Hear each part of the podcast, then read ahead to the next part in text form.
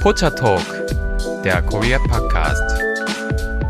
Hallo, herzlich willkommen zu Pochatalk, der Korea-Podcast mit Lisa und Delilah. Willkommen zurück, ihr Lieben. Es geht weiter mit unserer Reise durch Korea. Genau, und zwar geht es heute zu einer subtropischen Vulkaninsel, auf der Delilah und ich auch beide schon mal gewesen sind. Das klingt ja jetzt schon sehr verlockend schon, wenn man es so beschreibt. Habe ich nie drüber nachgedacht, aber stimmt. Du warst sogar schon zweimal da, oder? Ich glaube sogar dreimal. Aber es ist natürlich auch dieselbe Geschichte wie in Busan. Also meistens haben Koreaner nicht so viele freie Tage. Und sogar wenn man dann mit Koreanern in den Urlaub fährt, ist er meistens nur drei Tage auf einer Insel unterwegs. Aber ja, Jeju ist der Stimmt. Schön. Stimmt, stimmt. Genau, es geht nämlich um Jeju Island oder auch Jeju-do genannt. Und ja, das ist die beliebteste Insel der Koreaner. Ich glaube, jeder Mensch in Korea mag diese Insel doch wirklich sehr doll und die meisten waren eigentlich auch schon mal da. Da es ja zu Korea gehört, ist es ja auch ein sehr praktisches Reiseziel für die meisten, ne? Wo man auch wirklich nur mal so zwei, drei Tage dann verbringen kann. Oder halt auch länger, ja, und die wollen wir euch heute vorstellen. Mm. Ähm, ich fange jetzt einfach mal so an wie meine Kollegin, von der habe ich das nämlich gelernt. Wie kommt man denn dahin? Das kann ich nämlich auch. Und zwar, ähm, ja, wie kommt man dahin? Genau. Also natürlich kann man da sehr gut hinfliegen. Und zwar von Seoul aus beispielsweise kann man ja mit der Korean Air, mit der Jin Air, der Flug dauert circa eine Stunde dreißig. Der Jeju Air, stimmt, die gibt's ja auch. Wer günstig fliegen will, T-Way. T-Way. Wir machen hier keine Werbung, aber ich wollte es nur sagen. T-Way, das ist äh, der Billig-Airline in Korea. Also ihr hört, es gibt zahlreiche Airlines, die ihr da nutzen könnt. Und vor allem kann man vom Airport Gimpo aus sehr, sehr gut fliegen. Und der ist ja näher am Stadtkern von Seoul dran. Also da ist man dann umso schneller und ja, das macht die Reise wirklich easy und gut ähm, machbar, einfach so für ein Wochenende halt. Ich glaube, von Incheon aus gehen ja meistens nur so Langstreckenflüge, da kann man bestimmt auch nach Jeju fliegen. Aber wie gesagt, von Gimpo aus bin ich damals auch geflogen, das ist sehr, sehr praktisch. Mhm. Gimpo ist der nationale Flughafen und Incheon ist der internationale. Also natürlich gibt es dennoch auch Flüge, die auf beiden stattfinden, aber an sich sagt man, das ist der Unterschied zwischen den beiden Flughäfen. Und wer aber vielleicht denkt sich, ah, oh, das ist eine Insel, kleine Vorwarnung, Transportation ist nicht so gut auf Jeju, man braucht eigentlich schon ein Auto. Wer schon ein Auto hat, dem empfiehlt sich vielleicht sogar runter nach Korea zu fahren, an den nächsten Punkt zu Jeju, denn von dort aus gibt's Fähren, wo man mit dem Auto dann rüber kann. Das ist wahr, ja genau. Also das ist sehr, sehr gut geeignet, vor allem wenn ihr eine Rundreise macht durch Korea, dann kann ich das durchaus empfehlen, dann wart ihr ja auch schon in anderen Städten, habt vielleicht ja auch schon ein Auto und dann könnt ihr darüber. Das ist an der kürzesten Stelle, ist Jeju Island fünfundachtzig Kilometer vom Festland entfernt. Das wäre dann die Stadt Wando. Von da aus kann man eine Expressfähre nehmen und dann zwei Stunden vierzig der Fähre rüberfahren. Es gibt auch günstigere Fähren von dort aus, die länger fahren. Das kann man natürlich auch machen. Und es gibt auch Fähren von vielen anderen Orten, von Busan, von Mokpo, von Usuchong, von Jeju. Also es gibt viele verschiedene Möglichkeiten, aber man muss wirklich bedenken, die Fähre fährt halt echt lang. Mm. Ja, also selbst zwei Stunden vierzig finde ich jetzt schon relativ lang. Das kann man natürlich machen, das wäre jetzt wieder der nächste Punkt. Also von Busan aus fährt die Fähre zum Beispiel zwölf Stunden. Oha, wo fährt die denn lang? Ja, das ist, das sieht auf der Karte nicht so weit aus, aber das ist doch ähm, halt schon ziemlich weit und Fähren fahren ja jetzt eben nicht dreihundertsechzig wie so ein Zug. Mm, als Vergleich, ich glaube, von Gimpo nach Jeju, der Flug ist eine Stunde dreißig oder sowas? Genau, der Flug ist eine Stunde dreißig, hatte ich vorhin schon gesagt. Das geht natürlich deutlich flotter, das muss man halt sagen. Also mit dem Auto runterfahren, das ist jetzt wirklich nur geeignet, würde ich sagen, wenn man das auch mit was anderem verbinden möchte, weil ich glaube, das ist weder praktisch noch wirklich günstiger, denn man fährt schon mhm. einige Kilometer darunter. Es ist halt, ob man das alles kombiniert. Also wer so eine Combo-Rundfahrt macht, für den lohnt sich das vielleicht. Wer das nicht macht, wer einfach rüberfliegen will, man kann sich auch am Airport selber in Jeju dann, also am Flughafen selber, ein Auto ausleihen. Ja, das haben wir damals auch gemacht. Das war sehr, sehr praktisch. Also wie die Leila schon sagt, es empfiehlt sich auf jeden Fall, auf Jeju Island ein Auto zu haben. Und es ist ja ganz normaler Rechtsverkehr und nichts Besonderes dabei. Also das ist eigentlich auch ganz gut managebar für jeden. Ja, Jetzt kommen wir erstmal zur Insel. Also wie gesagt, eine Vulkaninsel ist es und das macht Jeju Island, glaube ich, ähm, auch landschaftlich sehr, sehr interessant, denn verschiedene Berge, die wir dort finden, verschiedene Gebirge sind eigentlich alles Vulkane, Lavagestein, das, was aus der Lava entstanden ist, Lavahöhlen, also das ist alles so mit dem Vulkan verbunden. Also haben wir viel dieses schwarze Lavagestein dort. Wir haben sogar auch weiße Sandstrände. Es sind interessanterweise auch schon die Subtropen, obwohl wir jetzt ja gar nicht unbedingt so weit von Seoul aus runterfahren, aber das ist, gehört schon zur Vegetation der Subtropen, also haben wir auch dort ganz andere Pflanzen und so weiter. Es ist wirklich sehr, sehr schön. Ja. Also die Insel ist eintausendachthundertsechsundvierzig Quadratkilometer groß und es ist die größte koreanische Insel. Also Korea hat ja einige kleinere Inseln auch noch, aber Jeju ist die größte Insel und ihr Gebiet ist ist seit neunzehnhundertsechsundvierzig eine eigene Verwaltungszone. Das gehörte vorher zu Jeollanam-do. Das ist die Provinz, die quasi über Jeju auf dem Festland ist. Aber seit, ja, wie gesagt, sechsundvierzig ist Jeju auch eine eigene Verwaltungszone, zu der auch die kleine Insel Udo gehört zum Beispiel und auch die Chuja-Inseln. Also insgesamt umfasst diese Provinz Jeju-do. Provinz heißt ja Do und Insel heißt auch Do. Das ist an dieser Stelle ein bisschen verwirrend. Also die Insel ist Jeju-do und die Provinz ist ebenfalls Jeju-do. Und äh, ja, insgesamt umfasst es sechsundzwanzig kleine Inseln. Also da sind doch einige Inseln dabei. Mhm. Ja, und jetzt die eigentliche Insel Jeju-do, die ist in zwei Städte unterteilt. Und zwar einmal Jeju-si, das ist im Norden der Insel. Und dann nochmal Seogwipo-shi und das ist im Süden der Insel.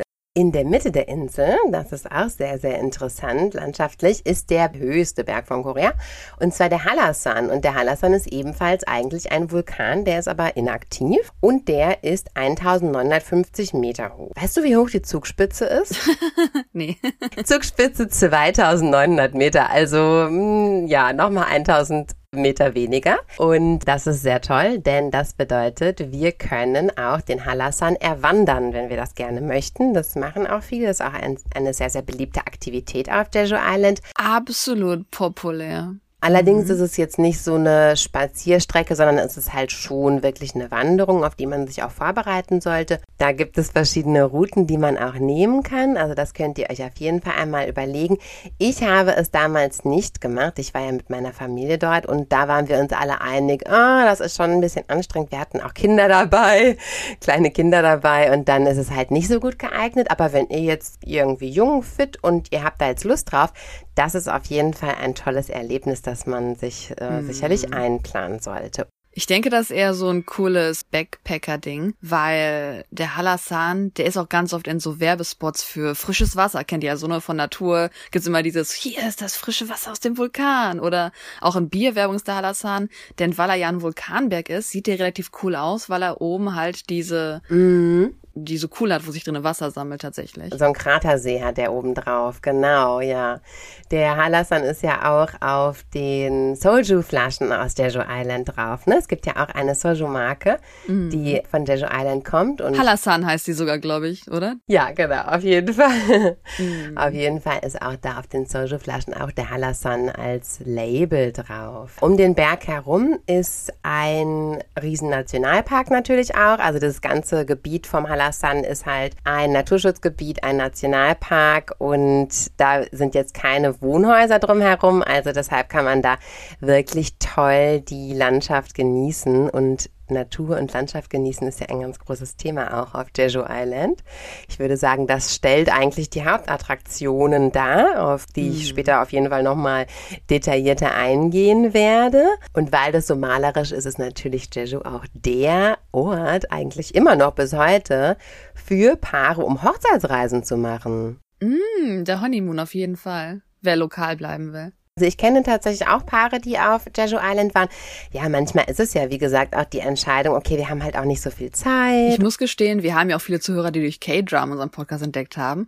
Und ich habe das Gefühl, dass K-Drama tatsächlich bei der Entscheidung nach Jeju zu gehen eine große Rolle spielen. Denn viele Ehepaare machen ihre Hochzeitsfotos in Jeju. Und zwar gehen sie dann an sehr populäre Orte, die auch schon mal in Dramen gezeigt wurden. Zum Beispiel diese riesige gelbe Blumenwiese, die existiert. Also diese ganzen populären Dramen-Hotspots für Jeju. Das sind auch ganz oft die Fotokulissen für die die Hochzeitsfotos. Das muss ich mir mal anschauen. Vielleicht gibt es ein paar Beispiele im Internet. Interessant. Ja, sowas habe ich noch nicht gesehen, ja. Insgesamt, die Insel Jeju wird unter Koreanern eigentlich so als auch so eine mystische Insel so ein bisschen gehandhabt. Und da gibt es auf jeden Fall immer noch sehr, sehr viel dieses traditionelle Schamanentum. Und man sagt, dass bis heute immer noch rund achtzehntausend verschiedene Gottheiten angebetet werden von den Bewohnern. Also dort findet man wirklich noch diese schamanischen Ursprünge, wenn man daran interessiert ist.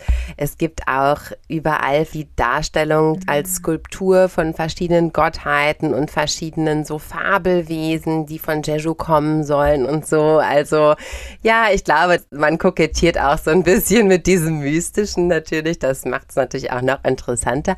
Aber die Menschen sind dort wirklich ja noch sehr traditionell in den Dörfern, was halt solche Sachen angeht, und da findet man ja auf jeden Fall nochmal ganz eigene Legenden mhm. und Geschichten, so die man sicherlich sich in Seoul nicht mehr erzählt zum Beispiel. Es ist natürlich jetzt, ähm, weil natürlich Korea an sich eine ganz andere Kultur hat, ist vielleicht der Vergleich erstmal komisch, aber wenn man so drüber nachdenkt, macht das irgendwie schon Sinn. Wie in Deutschland, wir sagen ja so ein bisschen, dass Bayern kulturell noch etwas anders ist als der Rest von Deutschland. Das auch zum Beispiel, wenn man Bayern, die noch richtig bayerisch reden, im Fernsehen hat, dass man dann für den Rest der Deutschen da Untertitel drunter hat, weil das nicht jeder ganz verstehen kann. Jeju ist in dem Sinne das Bayern von Korea, dass ähm, man zwar zusammengehört, aber die Kultur doch eher noch anders ist, anders gelebt wird, vielleicht eher so konservativer ist, eher vielleicht mal diese diese alten Traditionen noch hat mhm. und dass auch die Sprache tatsächlich eine andere ist. Also Leute, die von Jeju kommen, reden in der Regel sogar ganz anderes Koreanisch, und das ist auch eine Sache, die dann andere Koreaner gar nicht verstehen. Klar, die großen Städte, Jeju-si und so, und auch weil es ein Touristenort ist, man spricht natürlich auch Koreanisch, das heißt, wenn Koreanisch lernt, werdet ihr doch rumkommen auf Jeju, aber original die Jeju-Sprache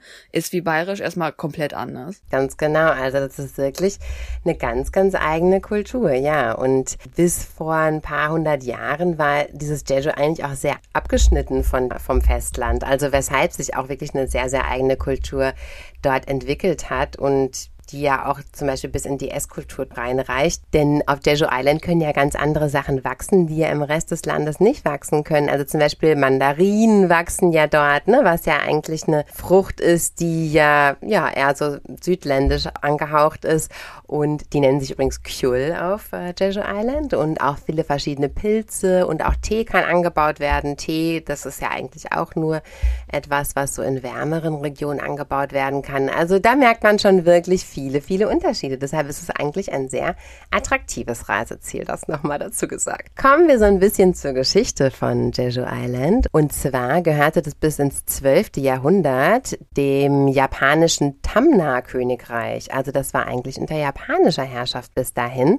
Deshalb wurde auch eigentlich bis ins Jahr siebenhundert auf Jeju Island noch altjapanisch gesprochen. Und erst durch viele Einwanderer, die dann aus Schiller und Baekje kamen, wurde das dann so ein bisschen verdrängt und so ein bisschen durchmischt halt, und es wurde dann eben mehr Koreanisch gesprochen. Aber bis heute findet man noch viele Wörter, die aus diesem Altjapanisch entstammen. Wie die leider schon gesagt hat, die haben einen sehr starken Dialekt da, die haben eine teilweise ganz eigene Sprache da. Die haben eben ihren Ursprung auch im Altjapanisch, also das finde ich auch sehr, sehr interessant. Während der Goryeo- und Joseon-Dynastie diente die Insel als politisches Exil. Also wen man halt nicht mehr haben wollte, hat man halt nach Jeju so geschickt. Mm. An politischen also Charaktern. Koreas Australien. Yes. Koreas Australien, ja. Ach so, die... Aus England wurden die Leute nach Australien geschickt. Genau, genau, so war das, stimmt. Aber ja, das ist echt eine Tradition, das ist interessant, dass du jetzt die Jeju-Insel ansprichst. An sich hat man damals entweder Verbrecher auf die Berge verdrängt, weil man da natürlich keine Städte bauen kann, also raus aus der Zivilisation, oder man hat sie halt ganz weggeschickt. Ist auch interessant, irgendwie wie die Geschichte irgendwie in vielen Ländern relativ sich ähnelt. Ja, auf diese Idee kamen sie in vielen Ländern, genau. Also wenn man jetzt aus den Augen haben wollte, dann hat man halt einfach ganz weit weggeschickt. Das war dann eben in diesem Fall oft, ja, Jeju Island, also weg mit denen. So, während der Fußball-Weltmeisterschaft zweitausendzwei war auch unsere deutsche Mannschaft auf Jeju Island untergebracht und oh. hat auch in dem Stadion dort gespielt. Boah, das muss heiß gewesen sein. Ja, bestimmt. Ja, und aktuell, was so ein bisschen jetzt noch so relevant ist, ist, dass da ein Marinebasisbau stattfindet, also eine große Marinebasis namens Gangjeong wird dort gebaut, und das missfällt eigentlich den Bewohnern von Jeju Island, so wie ich das hier äh, recherchiert habe, denn ja, man will ja eigentlich die Natur dort bewahren und so und man will ja da nicht irgendwas platt machen für diese Marinebasis, aber naja, als ich jetzt auf jeden Fall da war, habe ich davon nichts mitbekommen und der Bau der Basis ist schon seit vielen, vielen Jahren im Gange, also das ist jetzt schon fast fertig. Ja, aber die Natur bewahren, also das merkt man in Jeju auf jeden Fall. Wenn ihr durch Jeju fahrt, das ist einfach, als ob man durch Natur fährt. Klar, gibt es Städte auch, aber es ist auf jeden Fall, man achtet sehr darauf, die Natur zu bewahren in Jeju. Genau, und man hat zum Beispiel auch, was ich sehr interessant finde, so historische Steinmauern belassen. Ich weiß nicht, ob dir die damals aufgefallen sind. Also auf der ganzen Insel gibt es ja so geradezu spinnennetzartig so Steinmauern überall aus Bimsstein. Und zwar aus so mittelgroßen Steinen werden diese Mauern so aufgehäuft. Also das sind jetzt keine professionellen Mauern, sondern man hat einfach so, ja, so eine Mauern aus Steinhäufchen so gebaut. Und das ist eine historische Abtrennung, die hunderte von Jahren zurückreicht. Und diese Mauern sind auch nicht hoch, also die sind auch nur so ein Meter oder so. Aber die sind schon sehr markant und die ziehen sich über zweiundzwanzigtausend Kilometer auf der gesamten Insel. Das ist so interessant. Und die wurden halt zum Beispiel genutzt, um einzelne Felder abzutrennen oder auch an den Küsten, um da ja zum Fischfangen halt die Bereiche abzutrennen, ja, dass man sich eben so aufgeteilt hat, ne? Dass jeder dann wusste, okay, das ist hier mein Bereich, das ist dein Bereich. Und warum ist das so interessant? Ja, weil man das eben mit diesem Bimsstein gemacht hat, auch mit diesem Vulkangestein. Und das ist einfach sehr, sehr charakteristisch halt für die Insel. Das ist so ein bisschen vielleicht auch so wie Dünen in Holland oder so. So charakteristisch ist halt, sind halt diese Steinmauern dann auf Jeju Island. Vulkanstein ist oft ein populäres Mitbringsel aus Jeju. Natürlich ist es wahrscheinlich nicht ein originaler Vulkanstein, keine genaue Ahnung. Aber der Vulkanstein wird in vielen Touristenläden verkauft, so als ein bisschen auch als Ex Foliatstein zum Beispiel. Ah, ja, ja, ja, natürlich ist das echter Vulkanstein. Wie gesagt, die ganze Insel besteht ja daraus. Also das kann ich mir schon vorstellen. Hast du auch einen gekauft? Ja, meine Mama sammelt Steine. Süß. Süß. Da musste ich einkaufen. Ja, richtig so. Werbung. Guten Morgen zusammen. Im heutigen Meeting werden wir über Gromner bis Nervner für das Projekt sprechen. Du bist neu im Team und verstehst nur Bahnhof? Ganz entscheidend bei der Umsetzung ist Fremnabwehrgommelau. Habt ihr es verstanden? Ah ja, das ist wirklich, wirklich verständlich. Auf der Arbeit klingt alles nur nach Kauderwelsch? Die LinkedIn-Community hilft dir dabei, dich in der Berufswelt zurechtzufinden und neue Themen im Handumdrehen zu verstehen. Und? Noch irgendwelche Fragen? Arbeitsthemen verstehen. Wissen wie mit LinkedIn. Werbung Ende. Ja, und es gibt ja eine sehr, sehr große Besonderheit auf Jeju. Ich habe schon mal in unserer Live-Folge vor einigen Monaten, habe ich da schon völlig begeistert drüber berichtet. Es gibt dort eine einzigartige Berufsgruppe, und zwar die Haenyeo-Seefrauen. Hm, da sind die Koreaner auch sehr stolz drauf. Da sind die sehr, sehr stolz drauf. Und ich finde es auch absolut faszinierend, denn das sind weibliche Taucherinnen, die ja von Berufswegen her eben tauchen und dort Meeresfrüchte ernten. Und die machen das ohne Sauerstoffflaschen oder irgendwas. Und die machen das bis ins hohe Alter. Also das sind auch sehr oft richtig alte Frauen. Ja, die machen das bis zum siebzigsten Lebensjahr meiner Recherche nach. Und die trainieren aber schon halt ihr Leben lang dafür. Also das ist meistens eine Familientradition, dass das von der Mutter zur Tochter weitergegeben wird. Und meistens machen die das so, dass die ab dem sechsten Lebensjahr so anfangen, mit den Mädchen zu trainieren. Und dann, ja, lernen die erstmal so schwimmen und tauchen, so in der Ufernähe, ja. Und ab dem vierzehnten Lebensjahr lernen die dann halt auch in tieferen Gewässern zu tauchen. Und ab siebzehn fangen die eigentlich schon an, vollständig zu arbeiten. Und die tauchen bis zu zwanzig Meter tief, diese Frauen. Und die können bis zu vier Minuten unter Wasser bleiben. Das ist doch unfassbar. Also die sind wirklich, wirklich auf diesen Beruf ja körperlich auch angepasst. Also es gibt mhm. wirklich auch viele wissenschaftliche Studien dazu, wie diese Frauen das schaffen, weil das geradezu ja ein Wunder der Natur ist. Und äh, ja, die Körper können sich wirklich so dermaßen umstellen, dass die zum Beispiel den Sauerstoff anders speichern. Die können zum Beispiel den Sauerstoff in der Milz speichern und den dann während des Tauchens abgeben. geben. Natürlich haben die auch ein total krass erweitertes Lungenvolumen und so.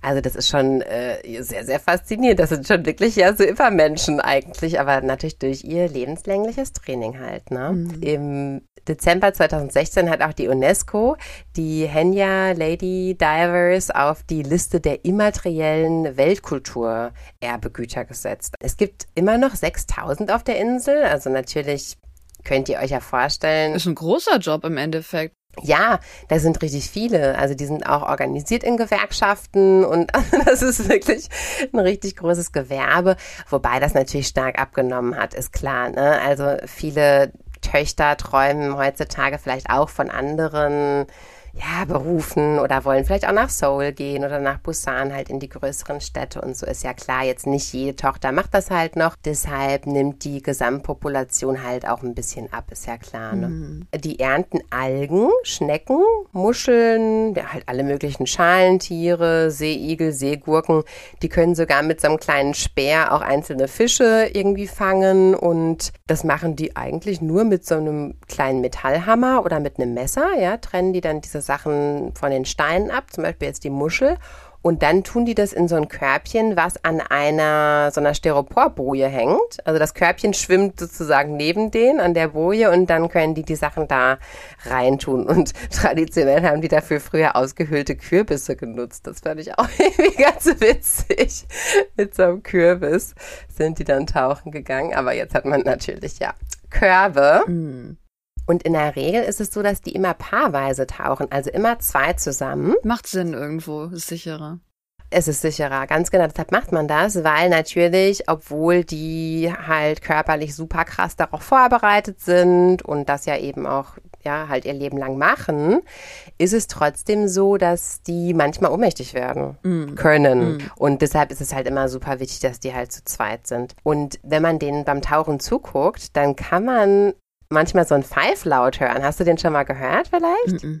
Das ist ein ganz besonderer Laut, den die von sich geben. Also einfach mit ihrem Mund, wenn die auftauchen und diese gespeicherte Luft abgeben, weil es ist halt irgendwie nicht gut, wenn man dann so so die ganze Luft so einmal so raus, sondern die müssen die langsam abgeben und müssen das durch die gespitzten Lippen sozusagen machen. Halt dadurch können die dann eben das Tempo kontrollieren von dieser abgegebenen Luft und dadurch entsteht so ein Pfeiflaut, der halt auch so zu deren Markenzeichen geworden ist. Deshalb ähm, forcieren die das halt auch ein bisschen mit diesem Pfeiflaut und da gehört eigentlich so zu Jeju dazu. Und ja, wie gesagt, wenn man den Frauen da mal so zuschaut, dann wird man das durchaus hören können, ja. Natürlich haben die auch manchmal gesundheitliche Schäden davon. Also wenn die älter werden, dann werden die schon zum Beispiel manchmal ein bisschen schwerhörig oder können auch unter so einer Art Dauerschwindel leiden. Also es ist jetzt natürlich auch kein Job, der jetzt so ganz ohne ist, wie ihr euch denken könnt. Ja, wenn sich wirklich der ganze Körper so dafür umstellt, dann ist es natürlich schon irgendwie auch eine große Sache, ist ja klar. Woher kommt diese Tradition? Eigentlich haben das bis ins siebzehnten Jahrhundert sowohl Männer als auch Frauen gemacht. Also, ne, man fragt sich ja doch, hä, warum machen das eigentlich nur die Frauen? Ja, und das haben Männer und Frauen gemacht. Aber dann war es so, dass zu der damaligen Zeit, ähm, das war ja dann in Joseon, mhm. da wurde eine Steuer eingeführt. Eine Steuer für Männer. Weil hauptsächlich natürlich die Männer gearbeitet haben, hat man dann ja nicht eine Steuer für alle Arbeitnehmer sozusagen eingeführt, sondern man ging jetzt ja von der traditionellen Familie aus, wo eigentlich die Frau jetzt nicht gearbeitet hat vielleicht und die Männer halt dann die Berufstätigen waren und ja, da hat man eine Steuer eingeführt auf das Gehalt von den Männern. Das war dann die erste, wahrscheinlich so die erste Lohnsteuer sozusagen und die Frauen wurden nicht besteuert und dann wurde das einfach für die Männer so unprofitabel. Und man hat dann einfach die Frauen das komplett machen lassen und sogar Männer haben dann schon damals sich als Hausmann eingebracht und das war nicht unüblich, dass die dann zu Hause waren und auf die Kinder aufgepasst waren und halt die Frauen haben tauchen lassen.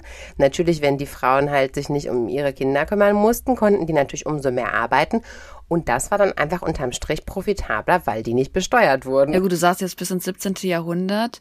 Also wenn wir mal drüber nachdenken, auch in der Moderne im Westen, in der Neuzeit bis ins zwanzigsten. Jahrhundert, hatten ja Frauen, auch was Arbeit angeht, weitaus weniger Rechte als Männer. Also also ich, ich sag mal, es erstaunt mich nicht, dass nur die Männer versteuert wurden, weil einfach offiziell Frauen auch gar nicht als als Arbeitskraft in dem Sinne gilt wahrscheinlich. Wahrscheinlich deshalb, ganz genau, hat man sich da keine Gedanken drüber gemacht. Aber natürlich wurde es dann eben hier zum Vorteil ausgenutzt, ja.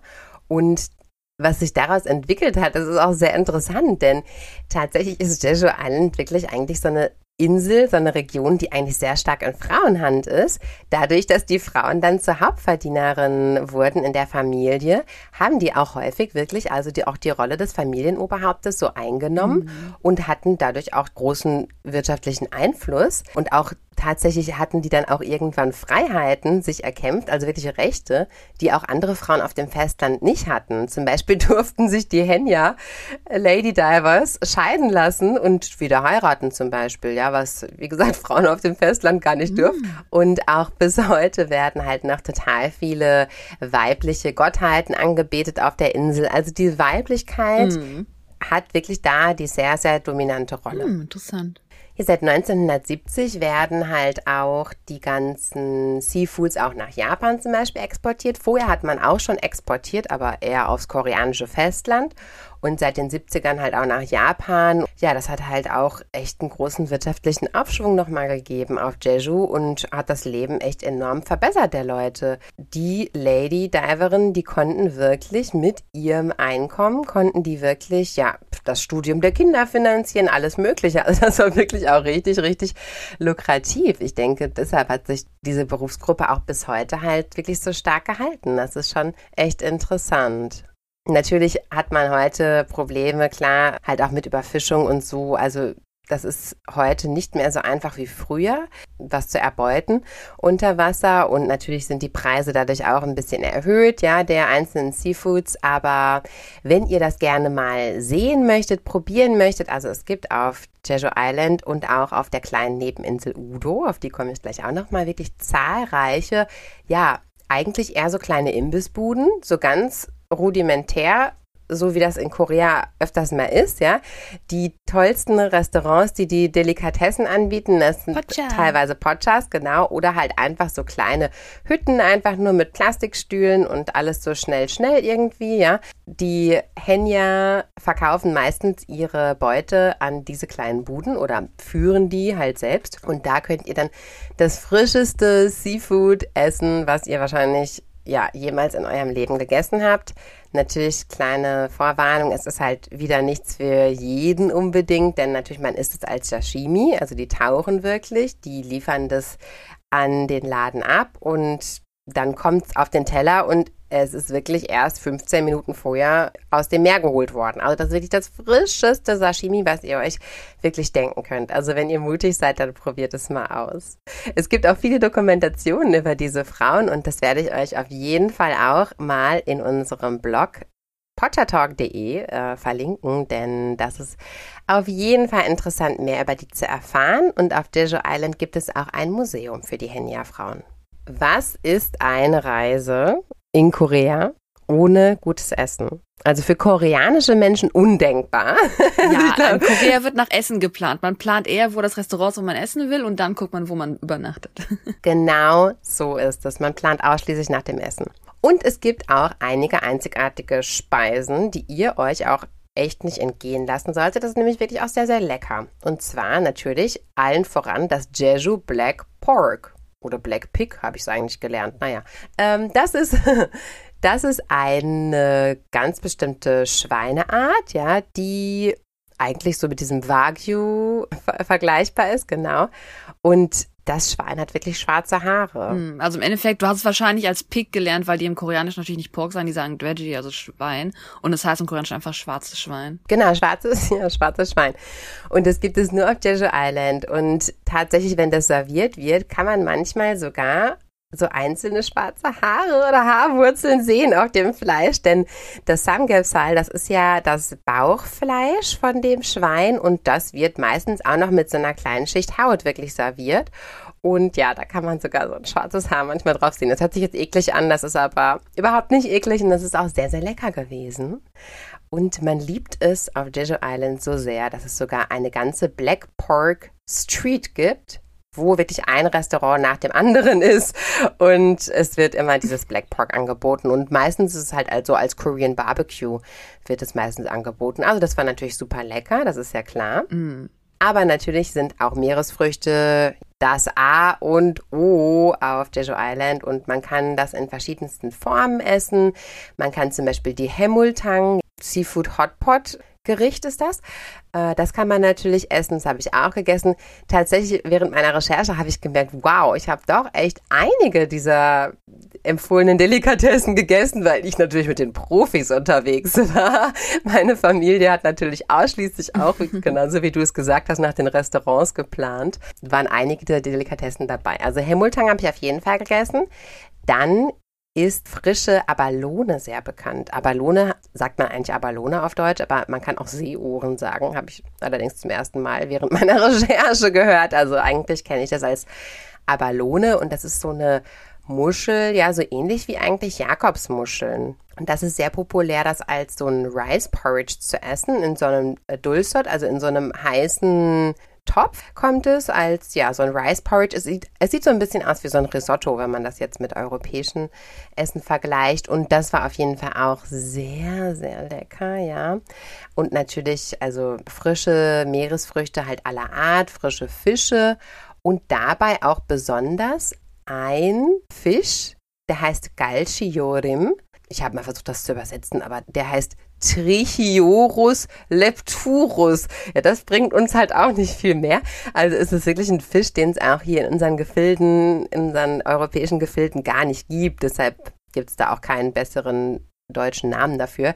Merkt euch einfach, Galchiorim ist ein ganz langer, silberner Fisch und der ist wirklich so silbern, als ob wie ein Spiegel oder so. Also der glänzt so krass silbern, hat so ganz feine Schuppen, wie gesagt, so ganz lang geschnitten und äh, dieser Fisch ist also auch auf jeden Fall eine Delikatesse auf der Insel und ich habe ihn auch probiert und er ist sehr, sehr lecker. Er ist etwas teurer, weil es, wie gesagt, ein sehr seltener Fisch ist. Auf gar keinen Fall darf man sich die diversesten Mandarinenprodukte entgehen lassen, denn Mandarinen, wie gesagt, wachsen in Korea nur auf Jeju Island meines Wissens nach. Die nennen sich Kyul auf Koreanisch und es gibt alle möglichen Mandarinenprodukte. Also natürlich die frischen Mandarinen, ist ja klar, aber auch Kekse, wo die Mandarinen eingebacken sind, Gelees und Schokolade, also Geschmack mit diesem Mandarinen-Schokolade. Das gibt's auch, genau. Natürlich, ähm, ja, Mandarinsaft, also alles Mögliche mit diesen Mandarinen.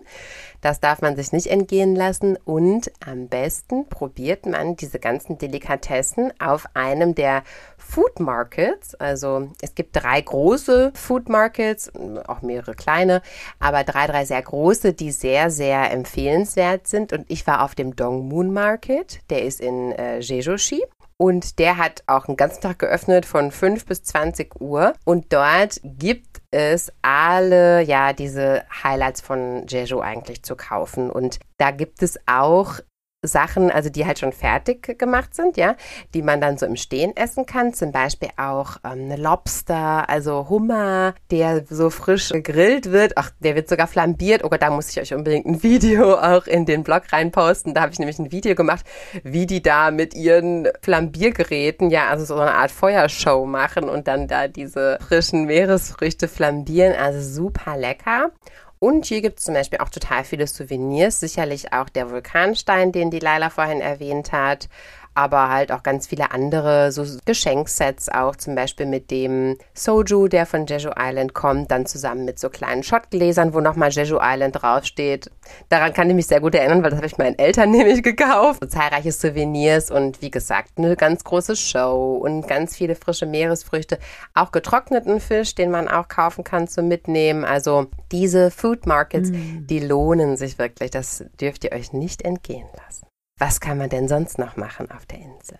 Also es gibt natürlich auch Strände, es ist wirklich auch richtiger Strandtourismus dort, wobei Strandtourismus in Korea, da muss man natürlich wieder Abstriche machen, klar, denn ihr wisst ja, koreanische Menschen sind jetzt nicht so die, die sich jetzt mit dem Handtuch im Bikini dahinlegen, drei Stunden liegen bleiben, sich dann auf die andere Seite drehen, nochmal drei Stunden, so wie wir das jetzt vielleicht aus europäischen Urlaubsdestinationen kennen. Nein, das sind ja eher die Menschen, die sich jetzt nicht so gerne bräunen am Strand und ähm, ja eher mit Neoprenkleidung beziehungsweise ähm, ja, also langärmeliger Kleidung am Strand anzutreffen sind, aber die gehen natürlich trotzdem sehr gerne ins Wasser, zum Planschen oder Kinderspielen im Sand, sowas natürlich.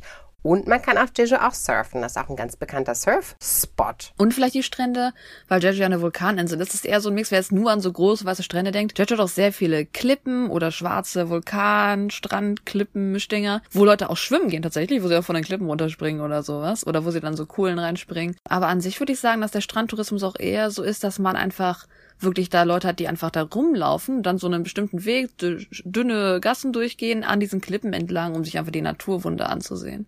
Mm, genau, also das ist jetzt, ja, wie gesagt, auf gar keinen Fall so dieser Bräunungstourismus. Genau, das ist halt eher, also wirklich mit Aktivitäten verbunden und ja, genau, dieses Gemisch aus diesem schwarzen Vulkanstein, aber trotzdem weißen Sand. Also das ist sehr, sehr interessant auf Jeju Island, das muss man halt echt sagen. Es gibt zwei sehr, sehr bekannte Strände, da war ich nämlich auch, und zwar den Hamdok Beach im Norden und dann nochmal Hüpje Beach im Nordwesten so ungefähr. Das sind eigentlich so die Hotspots und dann gibt es auch ganz viele tolle, natürlich Cafés und Restaurants dort, das ist ja ganz klar.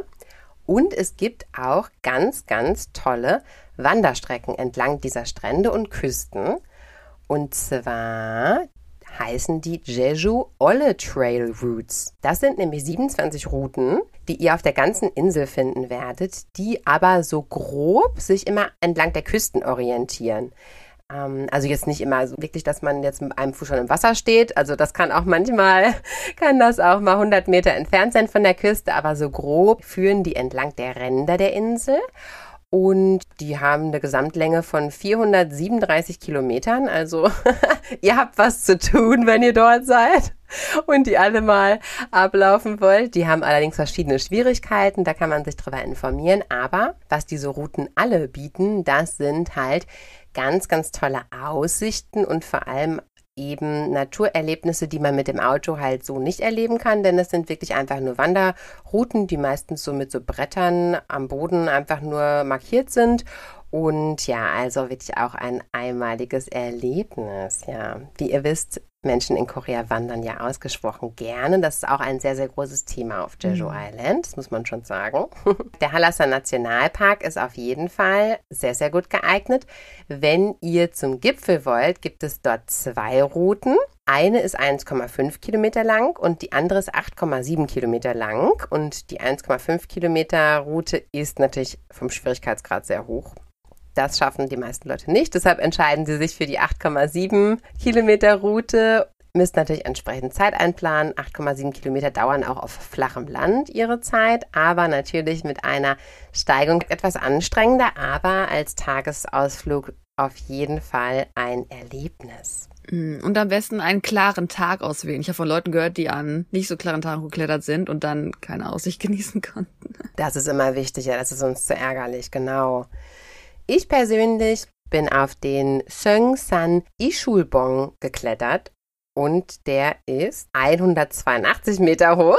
Das hört sich jetzt nicht so hoch an, aber das ist ganz schön steil, denn auch das ist eine vulkanische Landerhebung. Die auch sehr schön ist, sich einfach anzusehen. Ja, also der Aufstieg ist, ja, ich denke für jeden geeignet. Also ich habe auch wirklich alte Leute darauf klettern sehen. Und wenn man auf dem Ilschulbong oben drauf ist, hat man halt auch wieder so eine tolle Aussicht. Es dauert circa, wenn ich mich recht erinnere, so eine Stunde da hoch zu klettern. Es sind halt viele Treppen, also deshalb ist das jetzt eben nicht so demanding, ja, von wegen besondere Fähigkeiten oder Klettererfahren oder so, sondern es sind wirklich einfach nur Stufen, die man eben raufgeht. Es war halt sehr viel los, das muss man natürlich immer einberechnen, aber es war trotzdem sehr, sehr schön, das kann ich empfehlen. Außerdem war ich auch noch in der Manjangul Cave, also eine Höhle, die hat sich gebildet bildet aus erkaltetem Lavastrom. Der hat irgendwie so eine Röhre geformt, während der da so lang geflossen ist. Und das ist jetzt eine Höhle, aber nicht so eine Tropfsteinhöhle oder sonstiges, wie man das vielleicht aus Europa kennt. So eine Höhle im Berg, sondern ist ein erkalteter Lavastrom. Deshalb auch von der Erscheinung her sehr interessant. Und der wurde auch so ein bisschen so mit so Lichtinstallationen aufbereitet, dass das etwas ja, spektakulärer aussieht. In dieser Höhle ist nämlich sehr, sehr dunkel da drin. Das ist auf jeden Fall auch sehr, sehr schön. Das dauert allerdings nicht so lange. Ich glaube, da war man, ja, also wirklich in maximal einer Stunde hin und zurück auf jeden Fall durch. Kann ich aber ansonsten auch empfehlen. Hm. Es gibt auch viele verschiedene Parks, zum Beispiel den Hallim-Parks, ein botanischer Garten, ein botanischer Park, der hat auch nochmal so ein paar Höhlen. Es gibt auch den Bijarim Forest, also es gibt viele verschiedene ja, Garten und Parks, die man besichtigen kann. Da würde ich jetzt nicht unbedingt sagen, dass man jetzt jeden mitnehmen muss aus meiner Erfahrung. Da kann man halt auch noch mal so ein bisschen gucken. Den Jongbang Wasserfall habe ich mir auch angeguckt, der war allerdings sehr, sehr schön. Ist auch der einzige Wasserfall von Korea, der direkt ins Meer führt. Also der ist wirklich direkt so neben dem Meer. Das ist dann nochmal so eine besonders schöne Kulisse. Also auch das kann man machen. Es sind einem hier keine Grenzen gesetzt, was Wanderrouten und Naturerlebnisse angeht. Also das ist wirklich sehr, sehr schön auf der Insel. Da muss man aber auch Lust drauf haben, muss man mal dazu sagen. Also Shoppen ist jetzt nicht unbedingt so das Thema hier. Genau, also Jeju ist eigentlich eher Natur genießen oder schöne Cafés in der Natur genießen. Ich denke, das ist das, was die Leute hauptsächlich machen und essen. Schöne Cafés in der Natur, das kann ich auch empfehlen. Das haben wir nämlich auch sehr, sehr gerne gemacht. Klar, man verbindet natürlich seinen Tagesausflug dann natürlich immer auch noch, dass man halt irgendwo einkehrt ins Café, was Schönes isst und trinkt und ja, auf den Strand schaut oder so. Also das ist wirklich eine herrliche Kulisse dort und die meisten Koreaner sagen auch, das ist so Healing Time auf Jeju. Also ich habe einen Freund in Seoul und der fliegt sehr, sehr oft eigentlich auch nach Jeju Island, also auf jeden Fall alle paar Monate und hat das mir nämlich so angepriesen und dass es eben seine Healing Time ist, ja, wenn er dahin fliegt, also weil man eben, ja, auf Deutsch sagt man die Seele baumeln lassen, das ist glaube ich so, wie man das hier ganz gut erklären kann. Und natürlich, ihr habt es wahrscheinlich schon oft irgendwie gesehen, gehört, Jeju Love Land, ja, habe ich aber noch nicht besucht. Ich erinnere euch nochmal daran, ich war mit meiner Familie dort, also da macht, man macht jetzt keinen Familienausflug ins Jeju Love Land, das ist dann vielleicht doch etwas unangenehm, denn das ist ein Park mit Skulpturen. Und zwar haben diese Skulpturen das Hauptthema menschliche Sexualität. Der Park besteht aus ca. hundertvierzig Skulpturen und die wurden zweitausendzwei alle von Absolventen der Hongik University erstellt und haben dann diesen Park gebildet. Der wurde zweitausendvier eröffnet und der Grund, warum der eröffnet wurde, den finde ich ehrlich gesagt sehr, sehr niedlich, weil man hat damals immer noch gesagt, okay, Korea ist immer noch relativ naiv, was so Sexualität und so angeht, weil man war ja auch immer noch sehr, sehr konservativ und eigentlich auch gar keinen Sex vor der Ehe und natürlich zweitausendvier war man natürlich schon durchaus moderner, aber aus dieser Zeit kam noch so diese Idee, dass man die Menschen halt vielleicht ein bisschen aufklären sollte oder vielleicht ein bisschen motivieren sollte zu sexuellen Handlungen, denn vor allem kamen ja diese Honeymoon-Couples nach Jeju Island. Also die Menschen haben vor allem hier ihre Flitterwochen gemacht und da hat man sich dann gedacht, aus koreanischer Sicht, oh, das ist doch der super Moment, wo wir die Leute nochmal so ein bisschen aufklären sollten. Deshalb hat man diesen Park eingerichtet, um ja so ein bisschen in das Thema Sexualität zu lenken und hat auch hier zum Beispiel noch einen Bereich, wo Aufklärungsfilme gezeigt werden. Also es soll lehrreich sein, es soll nicht skurril sein oder obszön, es soll wirklich ein lehrreicher Park sein. Warst du da schon mal, Delilah? Nee, leider nicht, aber ich denke, dass es sehr amüsant wäre, dahin zu gehen. Vielleicht, wenn ich nochmal mit meinem Mann alleine hinreise, dass wir vielleicht dann nochmal gucken. Also eigentlich ist es so ein Must auf Jeju, oder? Muss man ja schon sagen. Also das machen ja schon wirklich sehr, sehr viele. Aber der Einlass ist erst ab achtzehn, liebe Leute. Also da achten sie dann schon drauf. So, dann gibt ist noch etwas anderes ganz Süßes und auch das habe ich persönlich schon gemacht und zwar die Insel Udo. Das ist eine kleine Nebeninsel und die erreicht man mit einer Fähre von Songsan und das dauert wirklich nur zwanzig Minuten darüber zu fahren. Also das kann man auf jeden Fall machen oder vielleicht hat es fünfundzwanzig Minuten gedauert. Naja, während der Fährenfahrt ist es sehr, sehr populär, Möwen zu füttern. Das haben wir auch gemacht, das haben wir versucht, aber diese verwöhnten Möwen, die werden da glaube ich täglich völlig überfüttert, denn die haben sie leider, unsere Cracker wollten die überhaupt nicht fressen. Ist ein bisschen enttäuschend. Naja, kleine Geschichte am Rande. Also, wir sind jetzt auf Udo angekommen. Es ist wirklich eine sehr, sehr kleine Insel, aber erlaufen kann man es trotzdem nicht. Dafür ist es doch etwas zu groß. Deshalb ist es auf der Insel sehr, sehr populär, sich Gefährte auszumieten. Ich glaube, das ist fast die Hauptattraktion auf der Insel. Also man kann sich einen Scooter mieten, man kann sich natürlich Fahrräder mieten. Also Scooter, also einen Motorroller meine ich jetzt, aber man kann natürlich auch einen E-Roller mieten. Und man kann auch zum Beispiel so eine Quad-Tour machen. Also es gibt da alle möglichen Gefährte, die man sich mieten kann. Wenn man keine Lust hat, selber zu fahren, dann kann man auch mit einem Bus fahren, also einen Linienbus. Der fährt einfach immer in der Runde. Ja, der fährt immer in der Runde und das kostet auch nicht viel. Das ist auch sehr, sehr einfach zu nutzen. Allerdings war der Bus sehr, sehr voll. Kleiner Hinweis, vielleicht macht es doch Sinn, sich selber einen E-Roller zu mieten. Ist vielleicht doch ein bisschen angenehmer. Also der Bus war mega voll, das muss man schon sagen. Hier kann man auch auf verschiedene, wiederum kleine Vulkane drauf wandern und man kann auch verschiedene Sachen essen, trinken. Vor allem ist interessanterweise Peanut Ice Cream ist tatsächlich das Highlight der Insel. Die Erdnüsse werden hier geerntet und angebaut, also das auf jeden Fall sind natürlich die Erdnüsse aus eigener Erzeugung, sonst wäre es ja gänzlich uninteressant. Aber also alle Menschen essen hier diese Erdnuss-Eiscreme und ich habe es nicht gegessen, weil ich allergisch bin auf Erdnüsse. Oh. Oder. Aber auf jeden Fall schien es sehr, sehr lecker zu sein. Also auf jeden Fall Erdnusseis. Ihr müsst es probieren. Und ein weiteres Highlight dieser Insel, das ist eine kleine Speedbootfahrt. Es gibt nämlich eine Bucht, eine sehr, sehr malerische Bucht. Darum schart sich eigentlich auch das Hauptgeschehen der Insel. Und hier wird angeboten, mit einem Speedboot zu fahren und der Fahrer macht aber so Stunts. Also ich habe mir das nur von außen angeschaut, denn auch das ist schon ein Highlight eigentlich, an der Bucht zu stehen und sich das überhaupt nur anzuschauen. Der fährt wirklich so in Kreisen und in Achten und ja, so dass man richtig nass wird und wahrscheinlich so halb aus dem Boot rausfällt und das ist wirklich eigentlich wie so, ein, wie so eine Achterbahn oder wie so ein Ride wirklich. Das macht sehr, sehr viel Spaß. Mhm. Man kann Udo sehr, sehr gut als einen Tagesausflug machen, ja. Auch Reiten ist hier sehr, sehr beliebt. Also viele reiten jo, auch hier. Auch ein Drama, denkt nein, nein, aber auch an sich. Also Reiten über die Inseln von Jeju ist ähm, sehr, sehr populär. Und man sieht auch manchmal einfach an den Stränden so ein Kerl mit zwei Pferden vorbeigehen, fragt so, hey, habt ihr mal Bock für fünf Euro dreißig Minuten zu reiten? Und dann geht er einfach den Strand entlang auf dem Pferd. Das stimmt, ganz genau. Wobei eben, da muss ich halt dazu sagen, also ich glaube, einige unserer Zuhörer haben wahrscheinlich schon Reiterfahrung. Also ich habe auch Reiterfahrung, weshalb ich dort nicht geritten bin. Weil das ist wirklich eher so, wirklich nur so zum Spaß und für Leute, die halt gar keine Erfahrung haben und eher so ein bisschen so Ponyreiten mäßig. Das muss mhm. man halt auch sagen, ja. Also man reitet dann so ein bisschen auf und, und die ab. Die Pferde sind auch überarbeitet. Ja, das ist halt immer so eine Diskussion. Immer wo Pferde im Spiel sind, ne, hat man immer den Eindruck, die werden total überarbeitet. Aber naja, auf jeden Fall, also wer noch nicht geritten ist und wer natürlich mal tolle Fotos machen will, für den ist auf jeden Fall geeignet, denn ich glaube, das sieht schon ziemlich cool aus, wenn man irgendwie so am Strand auf dem Pferd ein tolles Foto macht. Also das ist auf jeden Fall schön. Also ich hoffe, eure verbale Reise nach Jeju hat euch gefallen. Yeah. Denn ich bin jetzt am Ende meines Vortrags. Möchtest du noch etwas hinzufügen aus deiner eigenen Erfahrung? Ich bin erstaunt, dass du die Statuen nicht erwähnt hast. Die ähm, Hare, Hareubang. Dol Hareubang. Hareubang, genau, Hareubang.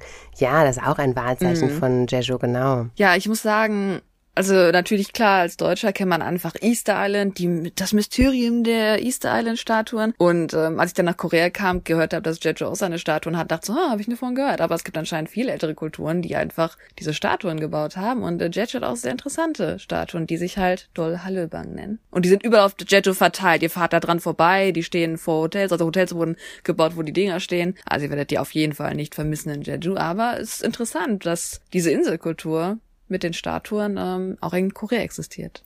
Mm, genau, ja, Hareubang. Das ist ein altes Wort für Steinmensch, aber halt in dem Dialekt von, von Jeju. Also es heißt, eigentlich heißt es Steinmann, also so Steinkerlchen oder so. Ja, und die stehen tatsächlich überall. Aber ja, große, kleine, ich, meistens habe ich eher so kleinere gesehen, ne? So bis vielleicht ein Meter zwanzig oder so hoch. Ja, die ne? sind jetzt nicht so riesig wie die, wie die mm. Easter Island-Figuren. Die sind äh, in der Regel schon eher Menschengröße. Man kann verstehen, wie sie gebaut wurden. Ja, genau. Ist auch ein tolles Souvenir, ja, genau. Also man kann jetzt nicht die ganze Statue mitnehmen, aber man findet die Dinge als Souvenir in klein. Ja, bitte nicht die Statue mitnehmen. Das hast du sehr, sehr gut gemacht, diese Vorstellung. Dankeschön. Ich bin auch sehr, sehr begeistert gewesen von der Insel. Man muss vielleicht nämlich ankündigen, was wir am Anfang gar nicht getan haben, dass gerade Lisa und ich beide extrem krank sind und ich glaube, vielleicht hören auch einige Zuhörer von euch das.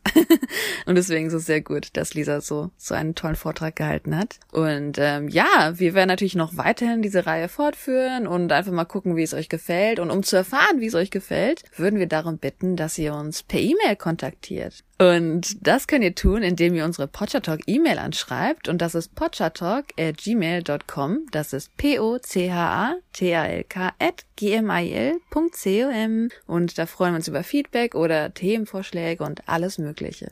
Genau, und Infos zu dieser Episode und Infos zu allen anderen Episoden findet ihr unter pochatalk punkt de und schaut auch gerne bei unserem YouTube-Channel rein, natürlich der gleichnamige YouTube-Channel, denn da könnt ihr ja dann auch unter die Videos direkt kommentieren, wenn euch mal was auffällt und müsst jetzt vielleicht dann keine E-Mail schreiben, ja.